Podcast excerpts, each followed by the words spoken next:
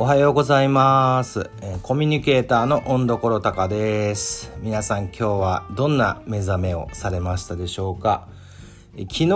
オリンピックのサッカーの試合でしたね。見ましたか？日本対スペインです。惜しくもね、敗れはしたんですけど、強豪スペインに対してめっちゃ頑張りましたね。すごい日本。っていうのも、サッカー経験者のね方々が口々に言われるのが、特に僕と同じ世代の方々がね、昔はね、もう日本なんてもう箸にも棒にも引っかかんないくらいだったんだと。でもそれを練習繰り返して試合繰り返してね、研鑽していくことで、なんともう準々決勝とか準決勝とか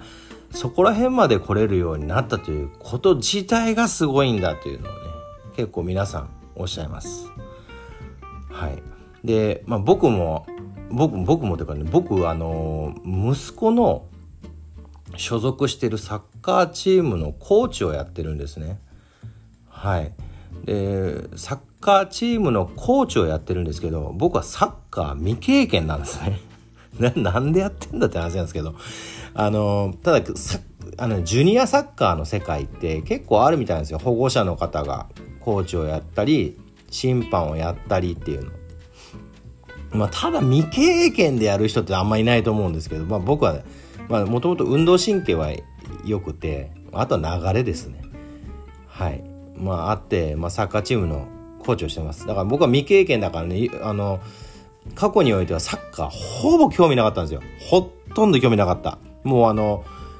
三浦和とラモス瑠衣知ってるぐらいで、あと鹿児島出身なんで、前園さんとかね、ジョーさんとかをちょっと直接じゃないですよ。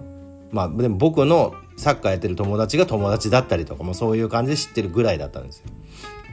で、ほぼ興味なかったですね。それがね、ここに来てもめちゃめちゃもう今何が興味あるって、サッカーの試合見るの大好きですね。面白い。昔小柳ルミ子さんだったから、もうサッカー大好きでっていうのを聞いて、もうとにかく見てるという話を聞いて、なんでこの人はそんなサッカーばっか見るんだろうって思ったんですけども、サッカーはね、あれもうのめり込み始めたら、もうなんつうのかな、ただの肉体的な動きを見てる面白さじゃないんですよね。頭使った、どう考えて動いてるかとかいうところの面白さっていうのがあると思います。でもう早速脱線して、もう何を話したかったのかもうすでに忘れてしまったんですけど、もうね、言っときますけど、僕はアラウンド50なんですね。はい。昭和49年生まれです。アラウンド50だとね、なんか物取り行こうとするでしょ、歩くでしょ、忘れますよ。忘れません？聞いてる方がもしアラウンド50だった場合なんですけど、ちょっとこれ今度話そうか。本当脱線しすぎてもどこ行くか分かんないんだけど、何話してたんだっけ？そう、サッカーが、日本のサッカーはね、ここまで来てすごいっていう話をされるんですよ。サッカー経験してきた方々はやっぱそういう時代見てきてるんですよね。もともと多分ね、僕と同い年ぐらいの子たちは中学生小学生の時はそれこそキャプテン翼見て、かっこいいなっつってやってるぐらいで、リアルにサッカーのプロの世界とか海外で活躍するとかってなかったんですよね、そういうのが。そういう中で、練習してきた見てきたサッカーがああやって世界の舞台でね、もうそれこそスペインとかと互角に渡り合うっていうのは本当感動的なものなんだと思います。で、そんなサッカーなんですけど、うちの息子の所属してるチームで、そんな強いチームじゃないんですけど、みんなすごい頑張ってるんですよ。で、頑張ってんのとね、僕すごい一つ感心してることがあって、みんなねサッカー好きなんですよ。本当この間ね、名言を言った子が、僕にとってはね、名言を言った子がいまして、夏だしね、海に行く話とかしてたんですね。どこに海行くのとか、海遊び行くのとか話してたんですよ。そしたらね、ある一人の男の子がね、なんかおじいちゃんとおばあちゃんの、実家がね、もう海のすぐそばらしいんですよ。だから海行くんだみたいな話してたんだけど、でも僕は海に行くよりサッカーをしていたいというの。すごくないですか？小学4年生ですよ。海行くよりサッカーをしていたいって言うんですよ。僕は野球少年だったんですね。小中学校とリトルリーグって言ったの公式のボールで野球やる少年野球っていうのやってました。で高校生で空手をやってました。で小学校の時もちろん好きで入った野球だったんですよ。で多分それはね漫画憧れが大きかったかな。ドカベンとか巨人の星はギリギリなんかな、あそこはなかったかもしれないけどなとか、コロコロコミックとかでもね、もうタイトルとかも全く覚えてないんですけど、子供の優秀な選手がプロの球団に一人ずつ入るみたいな漫画もあったんですよ、ね、それを見て僕は住んでたマンションの裏にある空き地で壁に向かってボールを投げながらプロのスカウトが来るのを日々待ってたという経験があるんですけど、ね、大してうまくもないですけどっていうぐらい野球好きだったんですよね。ね、野球好きで、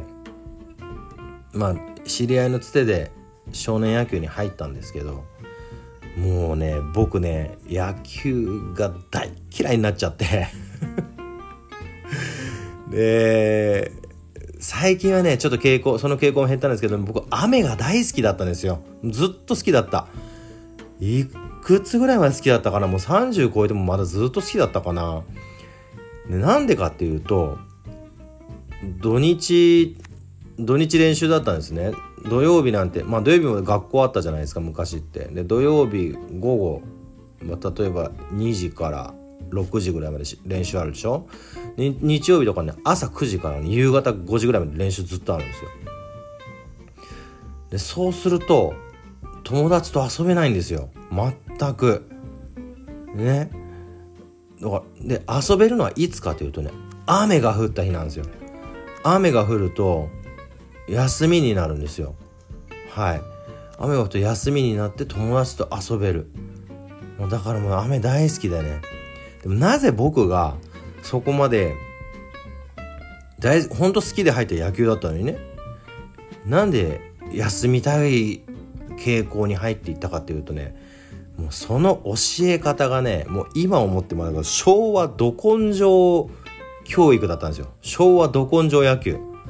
もう思い込んだら試練の道をですよ。もうねもう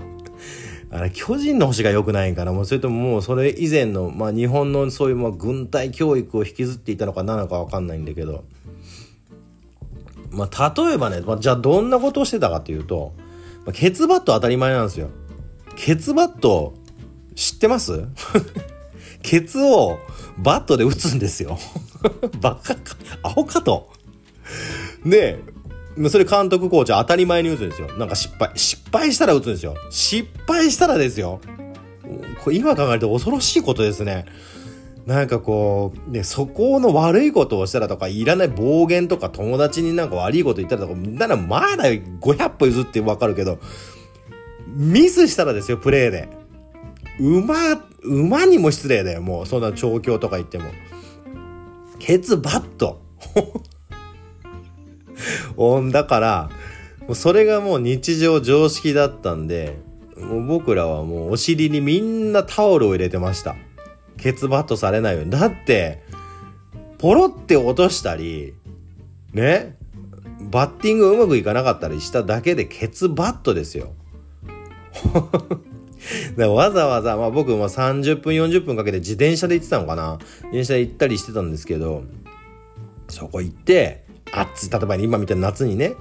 さこいで練習してる、ミスしたら呼ばれて、おいケツバットバーンと打たれるんですよ。そんなの行きたくないでしょねえ、雨も降れて思いますよそれは。はい、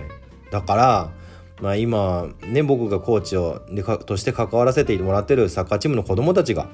サッカー大好き、サッカーしたいって言ってくれてるのがね、もうすごく嬉しくて、やっぱすごいいい時代だなと思います。ということで、子供たちの未来を願いつつ、僕も楽しみつつって感じで今日もやっていきたいと思います。皆さんも良い一日をお過ごしください。